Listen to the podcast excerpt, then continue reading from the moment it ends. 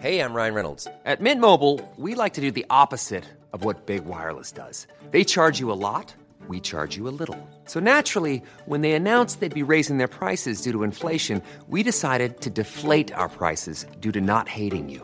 That's right. We're cutting the price of Mint Unlimited from $30 a month to just $15 a month. Give it a try at mintmobile.com slash switch. $45 upfront for three months plus taxes and fees. Promo rate for new customers for limited time. Unlimited more than 40 gigabytes per month. Slows. Full terms at mintmobile.com.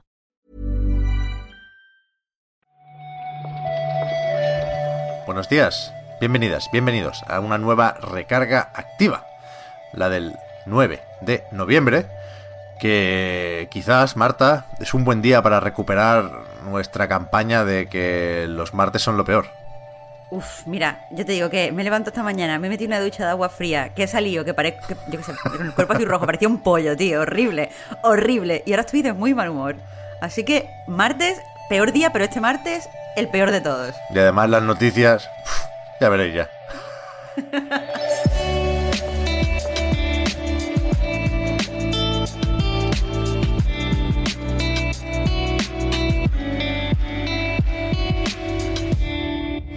La primera es buena, ¿eh? Por eso.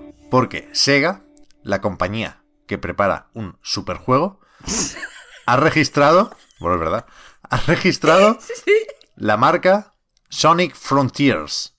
Con lo cual, parece que así se llamará el próximo juego del Erizo Azul y parece que ganan credibilidad los rumores que apuntan a un mundo abierto, ¿no? Claro, eh, la- el registro de esta marca, que se ha hecho, por cierto, tanto en inglés como en japonés, eh, se, pues, fue hecho en, en Japón el mes pasado. Es decir, ya lleva un tiempo eh, la patente hecha, lo que pasa es que no se ha filtrado hasta este momento. Eh, el caso es que hubo unas filtraciones a principios de octubre que decían que un título llamado Sonic Rangers sería el próximo título de la franquicia principal y que sería un juego en mundo abierto. Pero el 17 de octubre se corrigió esa filtración y especificaron que se había cambiado el nombre de Sonic Ranger a Sonic Frontier. Entonces, ahora que se ha filtrado esto, parece que esas filtraciones que decían que estamos hablando de un juego muy similar a Breath of the Wild, pues parece que están confirmadas.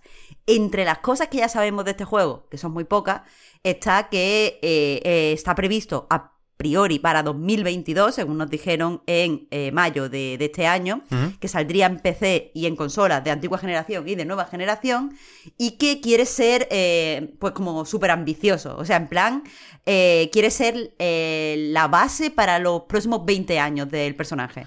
Pues sí, a ver, a ver, yo creo que necesita un buen juego Sonic y no sé cómo puede funcionar un mundo abierto a esas velocidades, ya lo dije cuando vimos el teaser, pero me parece guay que intentes cosas nuevas y que suene esto tan ambicioso como suena, hay que meterlo en Switch, ¿eh? ya lo has dicho, así que no sé, veremos, veremos. Mira, hablando de Switch, se publicó junto con el informe financiero, pero lo vimos entre todos más tarde, ¿no? Porque nos fuimos a por las ventas de, de la consola híbrida de cabeza y no, no vimos el resto de PDFs. Y hay uno que habla más de estrategia de la compañía con otro dato interesante, creo yo, que es el de 32 millones de usuarios con Nintendo Switch Online a fecha de septiembre de 2021. Con lo cual aquí no se ven los efectos tampoco del paquete de expansión con 64 y, y Mega Drive. Claro, pero sí que se ve un crecimiento interanual de, de 6 millones de, de usuarios, porque la anterior cifra que nos dieron de suscriptores de Nintendo Switch Online también es de septiembre del año anterior. Y quieras que no, eh, un crecimiento de 6 millones, teniendo en cuenta lo que es Nintendo Switch Online, quiero decir, eh, está bastante bien. Creo que, que la compañía puede presentar esto como muy positivo.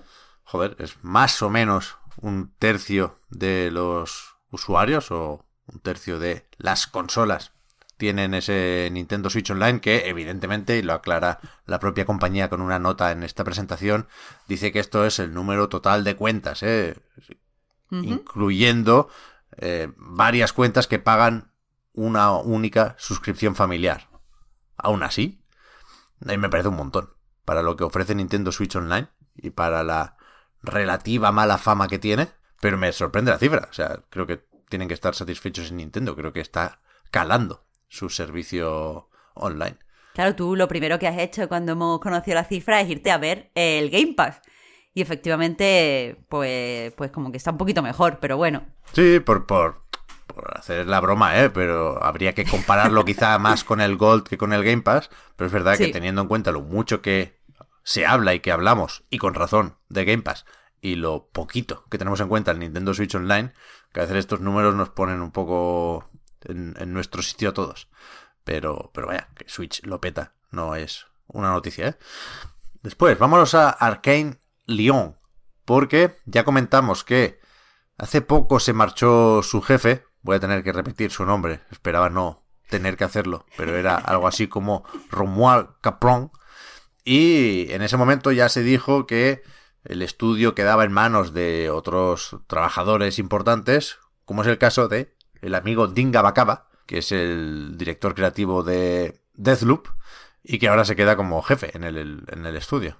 Claro, lo que hicieron eh, desde, Arkane fue, eh, tras la marcha de, de Romuald Capron, pusieron a, cuatro trabajadores como dirigiendo el estudio de forma temporal y lo que ha pasado ahora es que se ha confirmado oficialmente que Dinga Bakaba va a seguir ejerciendo de, de director del estudio. Eso no significa que no vaya ya a trabajar en el desarrollo de juego, porque va a seguir ejerciendo de codirector creativo de los proyectos de Arkane Lyon.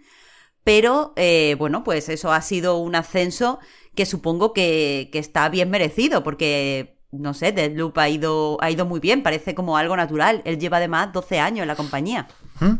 Además, joder, a mí me cae muy bien, ¿eh? Por lo visto en diarios de desarrollo. Pero no sé yo, y, no quiero abrir caminos paralelos, ¿eh? Que la recarga activa tiene que ir siempre deprisa. Pero que no sé yo si vendió especialmente bien Deathloop, ¿eh? En cuanto a crítica, sí fue un éxito, pero cifras de ventas creo que no se han dado. Y en las listas tampoco aparecía muy, muy, muy arriba. Ya veremos, es un título peculiar, ¿eh? Porque es console exclusive de PlayStation, siendo Bethesda Claro. ya una compañía de Microsoft. Sabemos o sospechamos que en un año lo veremos en Game Pass. Hay mucha gente que sabemos, porque lo ha puesto en los comentarios, que prefería esperar. Ya veremos, ya veremos. Pero bueno, hay que, hay que estar atentos porque estos estaban antes que la serie de, del LOL, ¿eh? Hay otra Arcane aquí con K. ¿La has empezado ya? ¿O qué? Que va, que va. Ayer estuve a puntito, me vi el tráiler ya en, en Netflix, en, en la tele grande y tal, y sí que, sí que me gusta mucho el tráiler, la, voy- la voy a empezar, la voy a empezar. Eh, mira, novedades de Bethesda, en principio no habrá en la siguiente presentación o el próximo evento de Microsoft, porque esto no va de mirar al futuro, sino de mirar hacia atrás para celebrar los 20 años de, de Xbox. Y ya sabíamos que la presentación se haría el 15 de noviembre y ahora sabemos también que será a las 7 de la tarde, hora española. Tenemos que recordar, ya lo dijimos, pero esto nunca está de más porque aquí nos hypeamos muy fácilmente. Hay que Hay que decirlo, decir hay que que decirlo. han confirmado. No van a anunciar ningún juego, no van a a hacer ningún tipo de, de sorpresa relacionado con lanzamientos. Esto es simplemente algo bonito mm, para celebrar los 20 años. Y ya. ¿Pero qué van a hacer? Quiero decir, Pues yo qué sé. se sentarán... Rememorar. A mí me parece bien cualquier cosa, ¿eh? Pero se sentarán a charlar con gente que participó en el lanzamiento de la Xbox original. No sé, ellos escriben en el comunicado. Eh, rememoraremos todos los recuerdos que hemos compartido con la comunidad de Xbox durante las últimas dos décadas. Entiendo que van a hacer un repasito por las cosas que han pasado más tochas, hablará gente importante, eh, tanto de la compañía como de los estudios que han tenido lanzamientos potentes, y la verdad es que poco más. Ellos mismos eh, lo, lo ponen en clave de tributo, así que eso es lo que deberíamos esperar. A ver, a mí me gusta mucho el, la invitación, o el cartelico, o el logo que han hecho, ¿no? Con, con esa especie de... ¿Cómo es esa mierda? Las lámparas de lava, ¿no? ¿Las llaman? Eso que va haciendo burbujas por ahí, con, con, con el verde de la primera Xbox, con ese look and feel de la consola original. A mí me, joder, me, me, me mola cómo han recuperado esa, esa estética, ese diseño. Y yo creo que de momento ya está. Pase Marte está muy bien ya, Pep. Es que tenemos, vamos a decirlo, Marta, para que la gente, primero, para que la gente no piense que no estamos al tanto de las cosas otaku, y segundo, por si alguien no lo sabe. O sea que hay por ahí unos dataminers que han encontrado menciones a Attack on Titan en Call of Duty. Lo comentaremos eh, cuando se confirme, pero yo creo que la mención no hace daño a nadie. No, no, a ver, eh, se han visto que, eh, ¿cómo se llama? El equipo de maniobras que llevan los, los protagonistas de, de, Attack on Titan, pues ha visto que, ha sido modelado y, que está dentro del juego y que todo apunta a que va a haber crossover. Tenemos que recordar también que en algo así como dos meses, cincuenta y pico días, sale la segunda parte de la cuarta temporada, que además cierra la serie, así que parece que todo va ahí como muy hilado. Uf, uf. Eh, Tatakae, Pepe, lo que, tengo que decir. Que yo no me quiero comprar el Vanguard. Tatakae. Shingeki no Kyojin. No, cierto. En fin. Eh, nada, nada. Mañana estará todo mejor, porque será miércoles, así que nos volvemos a encontrar por aquí. Marta, gracias por haber comentado la jugada. Y hablamos ahora. Muchas gracias a ti, Pep. Hasta mañana. Chao, chao.